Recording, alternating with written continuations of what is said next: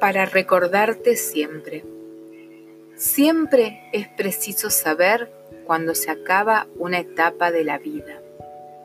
Si insistes en permanecer en ella más allá del tiempo necesario, pierdes la alegría y el sentido del resto, cerrando círculos o cerrando puertas o cerrando capítulos, como quieras llamarlo.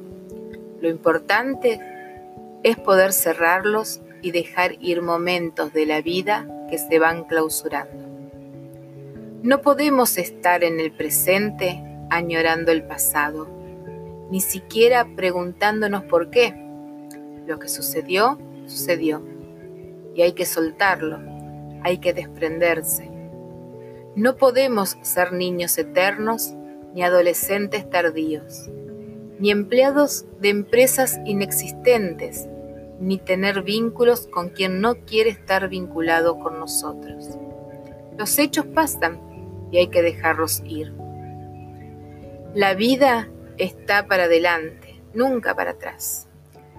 Si andás por la vida dejando puertas abiertas por si acaso, nunca podrás desprenderte ni vivir lo de hoy con satisfacción. Tú ya no eres el mismo que fuiste hace dos días, hace tres meses, hace un año. Por lo tanto, no hay nada a qué volver. Cierra la puerta, da vuelta la hoja, cierra el círculo. Ni tú serás el mismo ni el entorno al que regresas será igual, porque en la vida nada se queda quieto, nada es estático.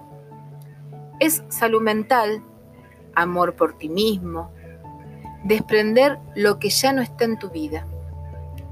Recuerda que nada ni nadie es indispensable, ni una persona, ni un lugar, ni un trabajo Nada es vital para vivir, porque cuando tú viniste a este mundo, llegaste sin ese adhesivo. Por lo tanto, es costumbre vivir pegado a él y es un trabajo personal aprender a vivir sin él, sin el adhesivo humano o físico que hoy te duele dejar ir. Es un proceso de aprender y desprenderse y humanamente se puede lograr, porque te repito, nada ni nadie nos es indispensable. Solo es costumbre, apego, necesidad. Pero cierra, clausura, limpia, tira, oxigena, despréndete, sacúdete, suéltate.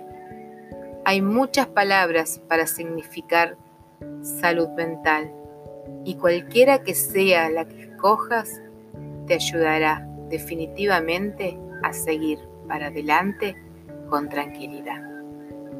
Esa es la vida. Paulo Coelho